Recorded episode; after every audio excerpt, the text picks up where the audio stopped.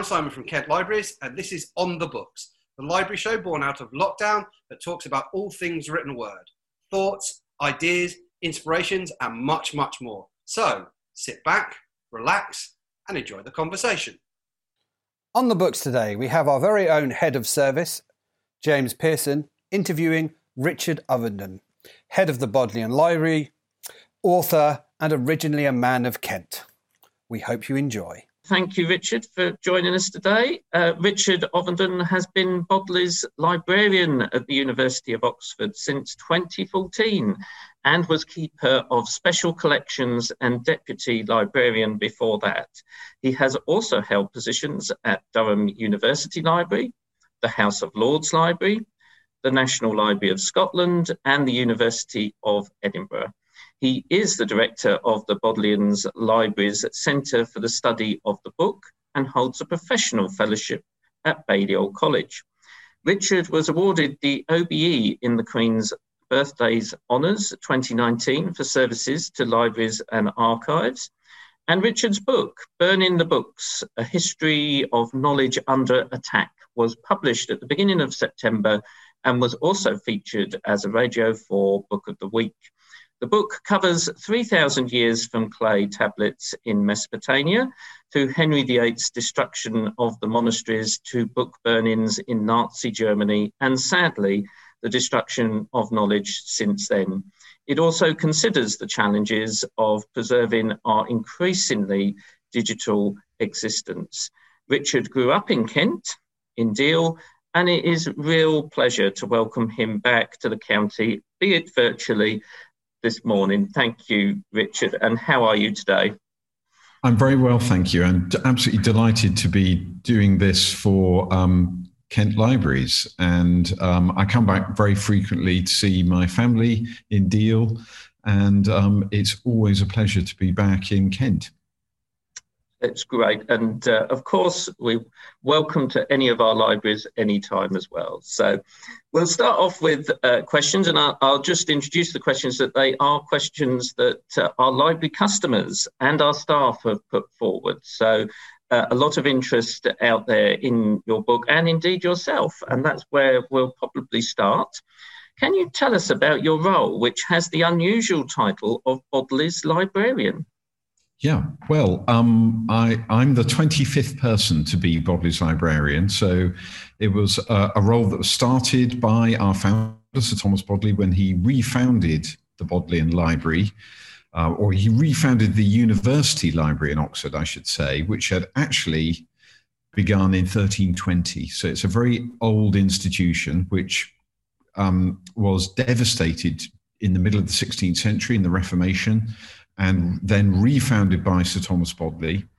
And he employed the first librarian, um, who was called Thomas James. And he actually uh, retired from his post 400 years ago this year. So we celebrate the 700th year of the, of the University Library and the 400th uh, year uh, anniversary of the retirement of the first librarian this year.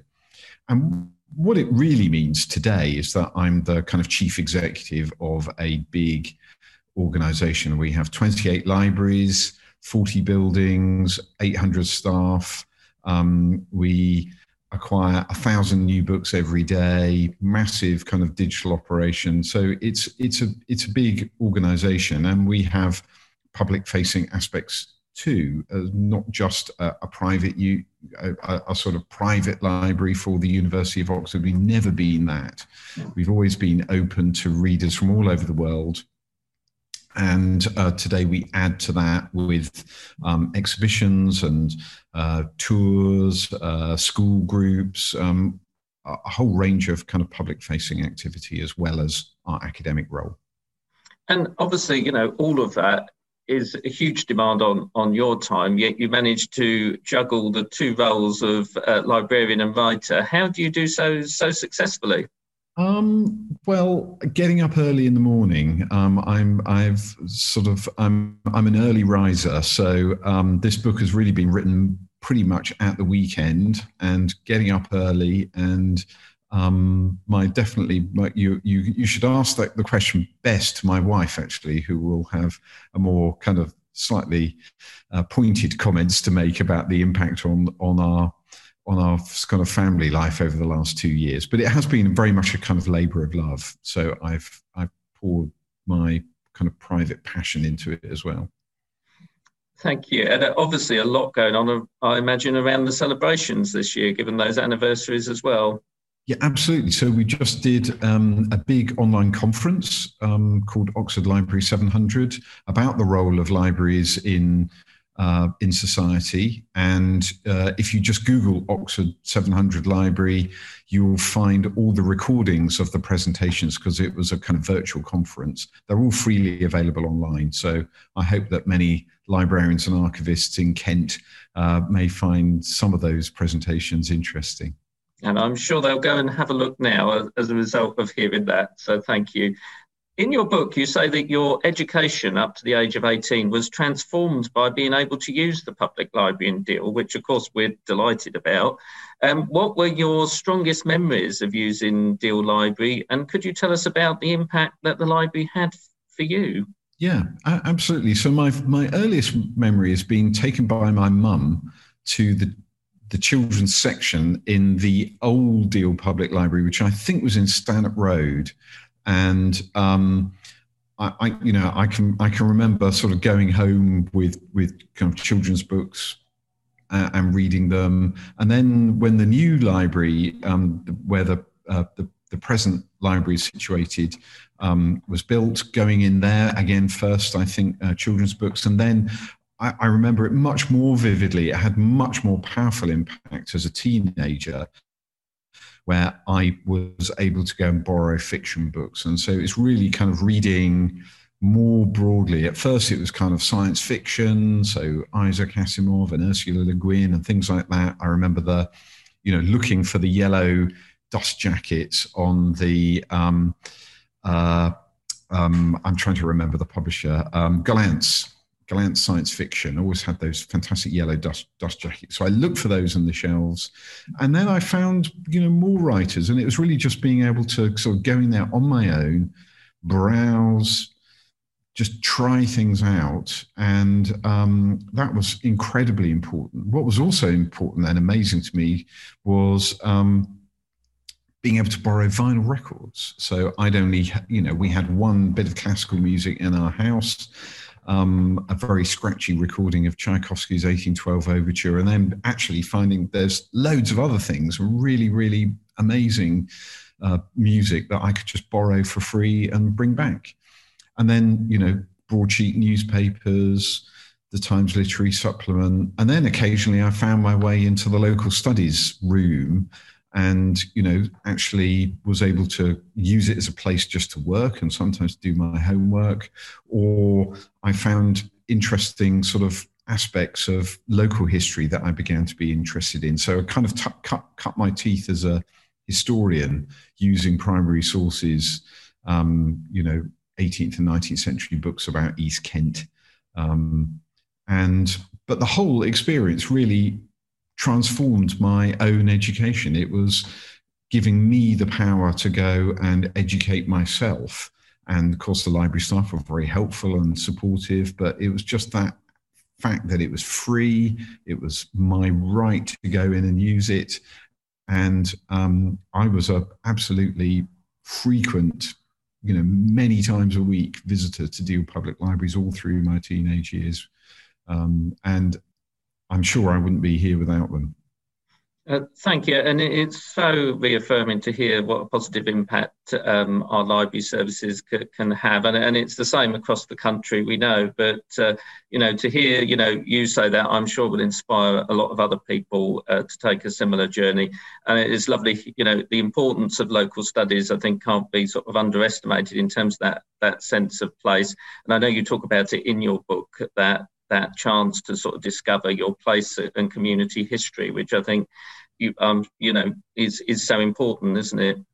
Yeah, absolutely. And we have this amazing network of places which care for our local community, its its history, its identity, and you know we need our local authorities to support um, libraries, not just for the kind of broad role of you know education and you know providing reading matter to our fellow citizens, but that role of maintaining um, local historical uh, resources together with the county county record offices and you know local authority run archives is absolutely crucial.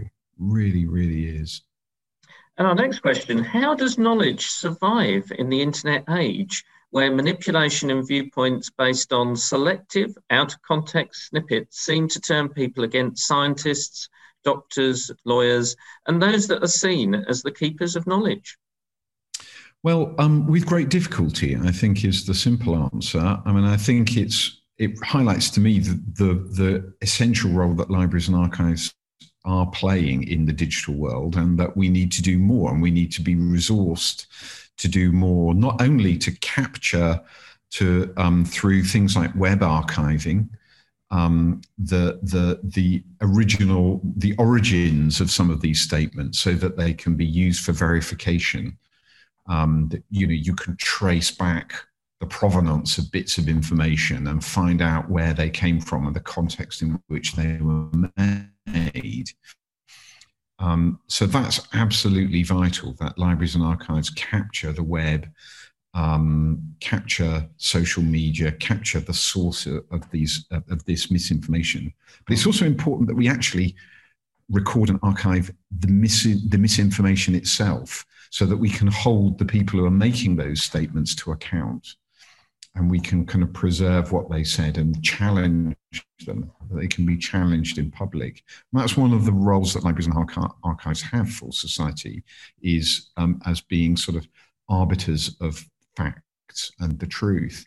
And I think we need to do, we need to empower libraries and archives. We need to invest in them so that the staff can can perform some of those roles. And some of it, I think, is actually about educating our readers educating the public, educating young people, especially in how to manipulate this incredibly treacherous world of online information.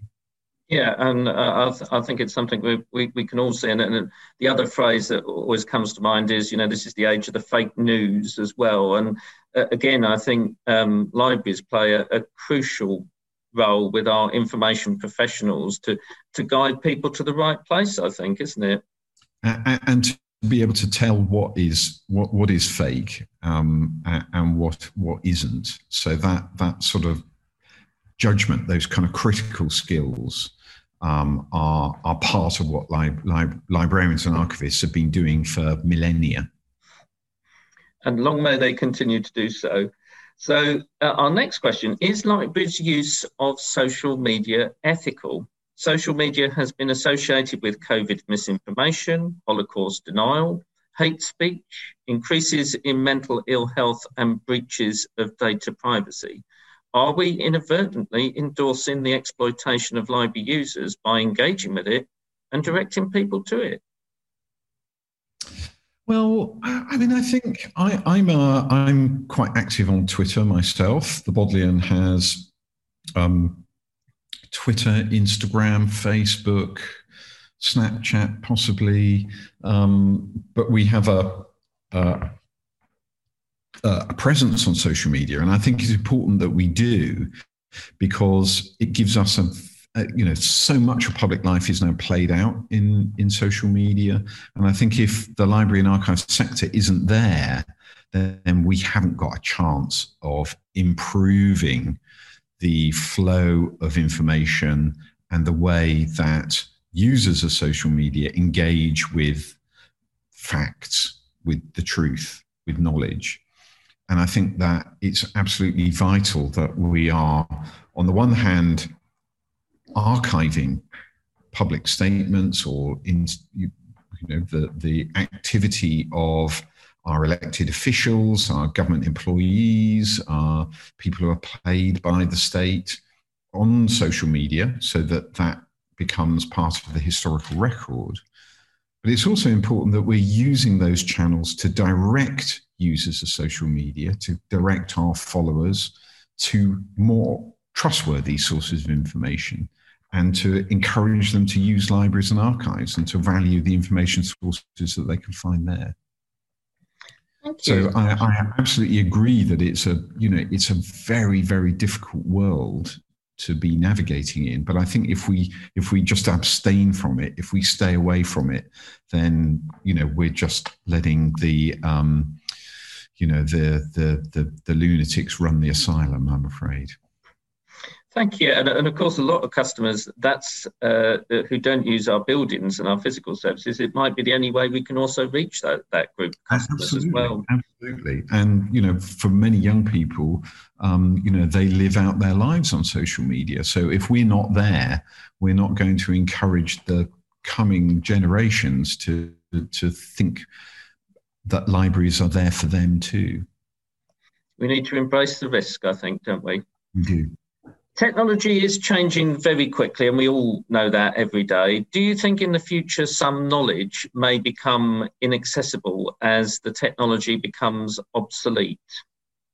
Yes, is the short answer to that. I think it's a there's a, a huge risk that that's happening. It's happening right now, and it's happening partly because. Um, you know the, the world of technology is moving so fast that it's difficult to keep up um, with the you know new formats new new technologies new operating systems um, you know technological the concept of technological obsolescence um, which is kind of built into the the commercial aspects of the technology industry means that the memory institutions, in particular libraries and archives, have to work very, very hard to keep up. And it's a very costly thing to do when we're already um, struggling to, fu- to fund the preservation of, if you like, the analog era. So paper, papyrus, and parchment, and to keeping our kind of current services to users um, in our communities going. So adding this layer of digital preservation is um, an absolutely major challenge to our our industry, to our profession. But I think we're we're doing fantastic work in in addressing it. So um, I'm one of my other hats is as president of the Digital Preservation Coalition, which is a kind of umbrella organization of libraries, archives, museums, even bodies like the Nuclear Decommissioning Authority, uh, the World Bank, um, the Smithsonian Institution. We're all kind of clubbing together to help um, sponsor um, research in how to preserve digital information, how to train our staff, how to advocate in the kind of legal and policy arenas so I think there are, you know, our our profession has done fantastic work. We we are really trying our best to get a grip on the challenge. Our, um, so many of us have digital preservation teams. We have invested in, um, you know, uh, digital repositories, workflows, uh, training our staff. What we lack is the right funding to be able to do this on the scale um, that we need. And I think that is, I think, the major challenge that faces us, and why in my book and elsewhere I argue for a memory tax on the big technology companies um, who are, of course, creating the problem um, by creating these these these um, platforms in which um, we engage, and you know they have such vast resources that they're able to you know evolve their technology so rapidly. But with a with with extra funding from a memory tax i think we could properly invest in the institutions that society has created to preserve knowledge for its own sake. And they are of course libraries and archives. Thank you. Um, and a related question um, from a, a, customer. So much is uh, instant now that they worry that there won't be diaries, letters, and photos available for libraries to be custodians of in the future. Do you still feel positive that we will continue to save details of our history so it doesn't get distorted or indeed lost in the future? I, I, I, I'm, I am more positive about that. I mean, you know, many libraries, we're, we're, one of them, uh, collect personal digital material. So the kind of equivalent of, you know, the paper diaries and correspondence that that that we have. So, you know, for example, we have the archives of seven prime ministers in the Bodleian, and um, you know, the current prime minister will be creating his archive using email and um, you know his constituency has a website and he you know uh, will use other you know he will have digital pic- pictures of his family i'm sure. So in order to to deal with that we have to have the infrastructure the staff have to be have to have the skills and be trained in dealing with those issues but we already are. So um, we are already creating digital personal collections of that kind emails blogs um, you know we're taking snapshots of um, politicians hard drives and barbara castle the former um, cabinet minister, Labour MP and peer. She left us her archive, which had 500 boxes of papers, but two PCs. Unfortunately, she didn't leave us the passwords for the PCs, so we had to hack into them.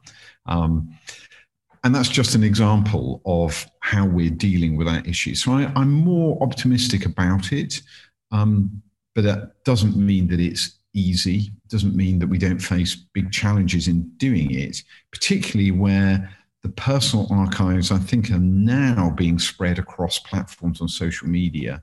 So even, you know, I, I don't know, uh, James, how, how, how many social media platforms you use, or whether you use things like Dropbox, whether you've got images on your Facebook account, or whether you have, um, you know, a Gmail or Hotmail uh, email accounts, but you know, our collections, our private archives, if you like, are now spread across many, many platforms. They're not just on our PCs.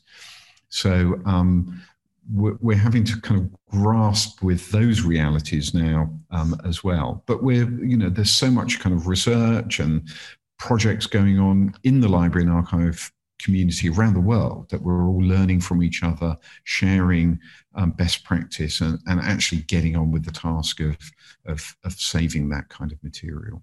Yeah, no, and uh, you know we all have sort of multiple sort of social media channels. I mean, we've got our phones, we've got the PCs, and and then photos are different now, aren't they? Whereas you used to print them all out and put them in albums and things. You know, we now all got them on drives on computers and things. It, it, you know, it is interesting to see how what we keep has evolved over the years, and and the challenge, as you say, is is to now adapt to that new uh, way of working. But it is just masses of different things as opposed to sifting through papers, isn't it?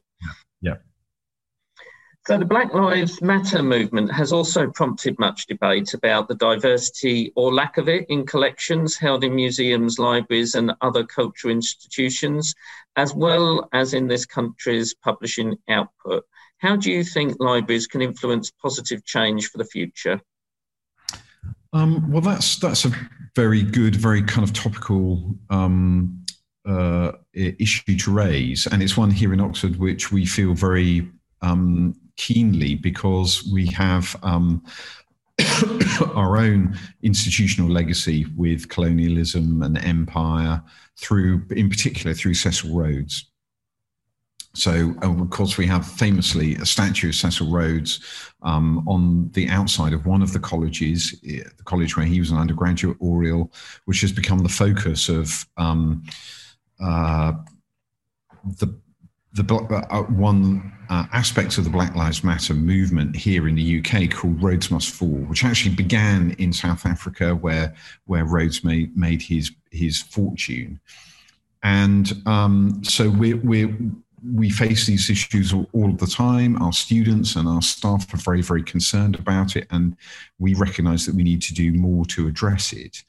Um, in the Bodleian, our own collections are already diverse, and some of that has been because of Oxford University's engagement with empire and colonialism itself. So, some of the collections we have are because Oxford sent its students off to, you know, run the empire and to be administrators or doctors or missionaries or whatever. So, we have their archives here as well.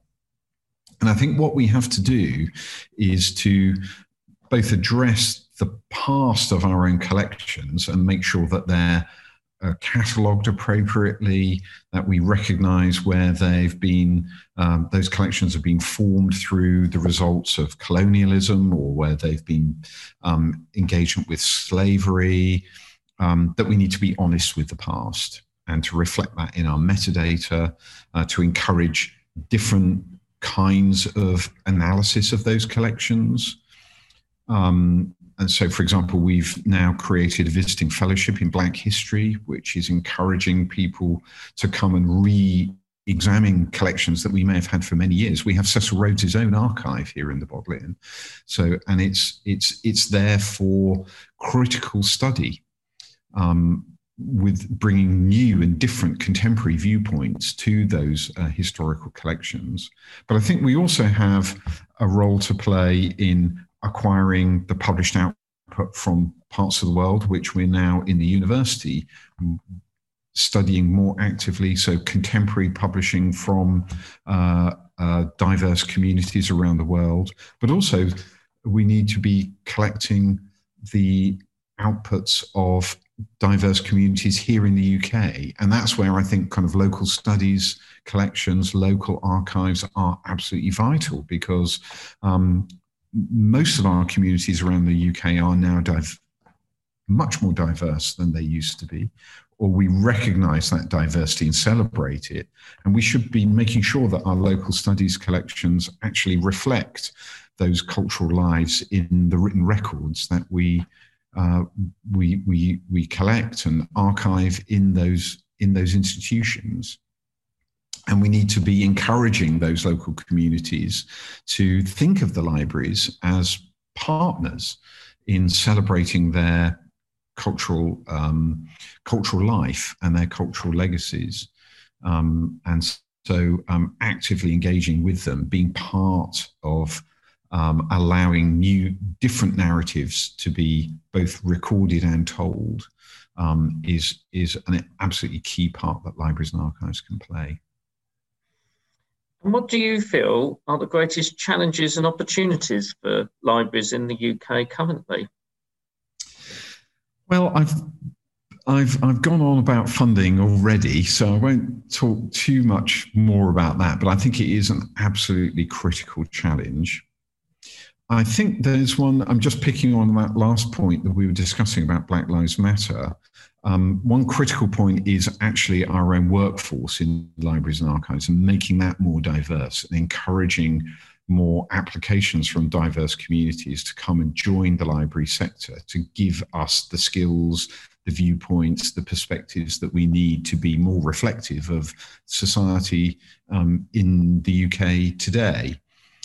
Um, so that's that's one challenge. Um, I think another challenge is really the range of tasks that libraries and archives have to do, whether it's the public library sector or the kind of research and academic sector, which I've spent most of my career in. Um, all of us have a much bigger range of tasks that we have to do than when I came into the profession. So, you know, we've got to, you know, we have the digital as well as the analog. We have um, local as well as remote users. We have the different kind of impacts of technology, whether that's the way that it, knowledge is created that we have to acquire and preserve and make available, or, or it's how we deliver our services using those technologies. Um, so I think you know maintaining a workforce who are skilled and equipped and trained uh, constantly retraining and refreshing their training is is an absolutely kind of key key task.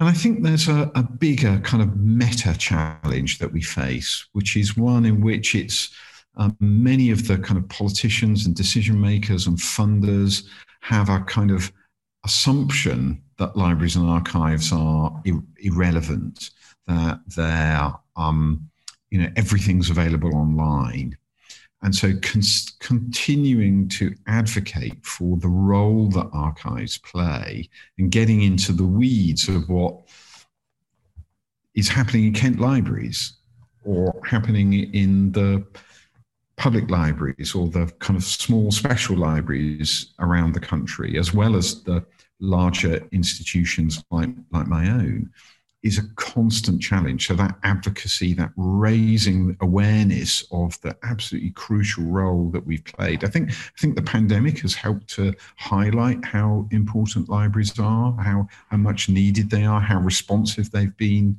to the challenges that society has faced over the past seven or eight months.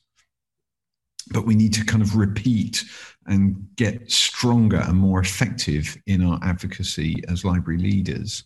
And I think that's one of the reasons why I wrote the book, actually, is to try and make a contribution to changing that dialogue, changing the conversation about libraries and archives. No, well, thank you for that. Because as I say, I, I, think we, we, we all feel that question, don't we, as to how we keep renewing the, the, the library offer, how we continue to highlight the, the important role of, of archives. I mean, we're very lucky in Kent, got fabulous um, archive uh, collection here.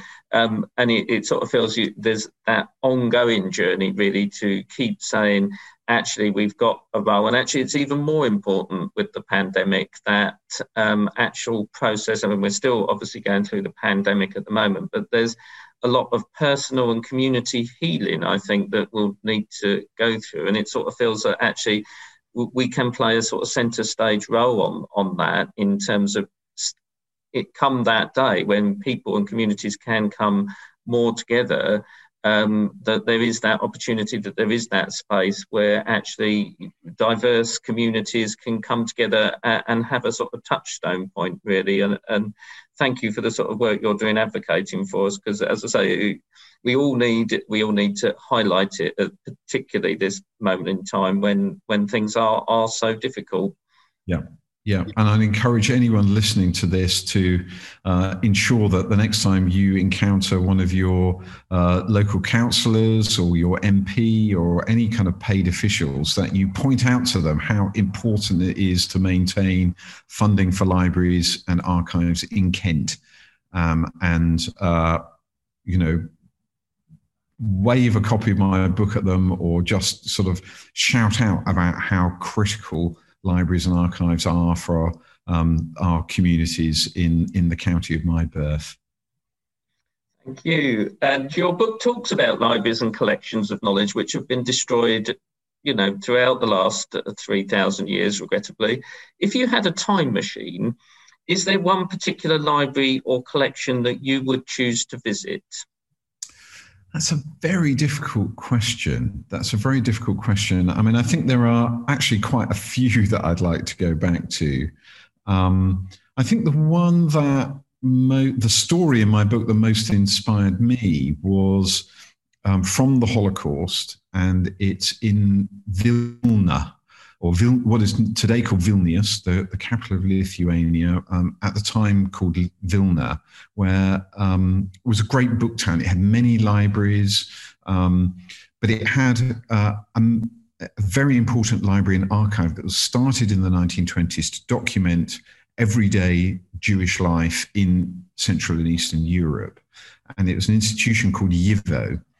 And um, my book tells the story of how it was attacked and destroyed by the Nazis in the Holocaust, but how a group of uh, librarians and archivists who called themselves the Paper Brigade rescued m- many documents and books, hid them, risked their own lives to do so, only to find that the communists, after the Nazis were um, you know, forced out of Lithuania, um, tried to do the same. And it was an, a Lithuanian librarian who had to resave these these documents. So if I had the time travel, I'd like to go back to the 1920s when YIVO was first started, and to see the kind of spirit of those pioneering archivists and librarians trying to capture everyday life of their own community.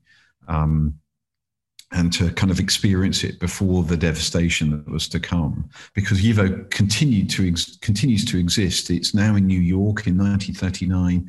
The, the director of the institution just happened to be outside of Lithuania, so he was able to kind of relocate it to New York, and it's it's an amazing institution today. Um, and I've been and visited it and seen the collections that were saved. But to see it before all that devastation happened would be an amazing thing.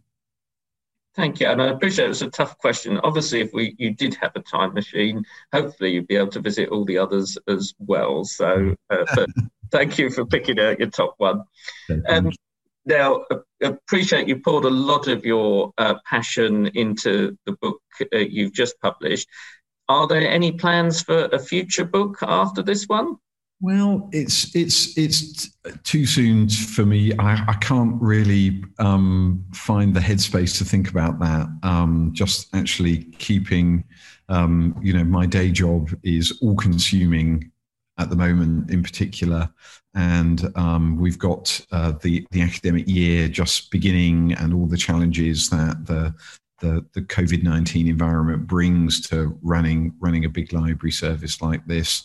Um, and then doing events like this, trying to promote my book is just keeping me full. But I do, I do, um, I, I, there are some germs of ideas, but it will be again around. If I do write another book, it will be about uh, libraries and society. Um, but um, I'll, I'll, keep my powder dry just now because I haven't really formed those ideas properly. I think fair enough, but you've given us a, a, a few little inklings there, so thank you. And equally, um, I wish uh, you and the university all the best for this uh, academic year uh, of well, what is a year like no other for all of us. I think it's fair to say. So, all the best to that.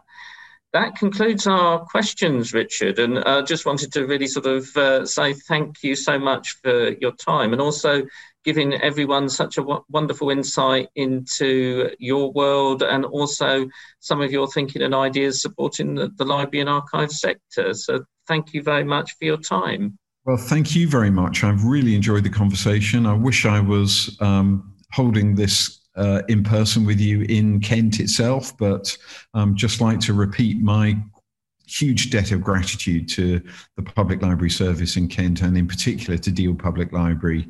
Um, you know, what a, what a great institution and uh, long may it flourish.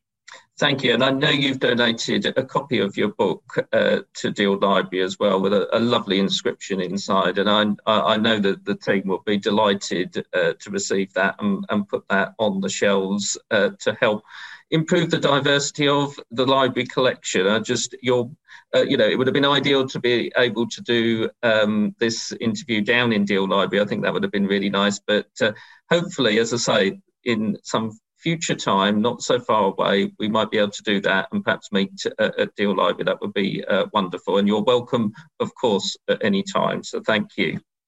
Thanks a lot. Look forward to it. Well, you got to the end. Well done. Richard's new book, Burning the Books, is available now at the library and everywhere you'd expect to find a good book. For more information on our digital services, visit kent.gov.uk slash libs linked in the description below. Or you can keep up to date with our social media by following us on Facebook, also linked in the description below. I'm Simon from Kent Libraries. This was On the Books. Have a great day and goodbye.